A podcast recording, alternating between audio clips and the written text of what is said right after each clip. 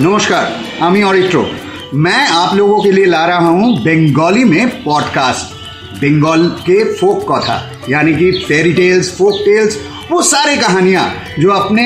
दादा दादी से मैं सुना करता था और आज भी बंगाल के हर घर में दादा दादियाँ अपने पोते पोतियों को ये सुनाते रहते हैं আর এই সব গল্পে থাকবে অ্যাডভেঞ্চার দারুণ সব ম্যাজিক রাজা রানী বুদ্ধভূতুম রাজপুত্র রাজকন্যা এবং আরও অনেকে और इसे छोड़कर और एक चीज़ इंपॉर्टेंट है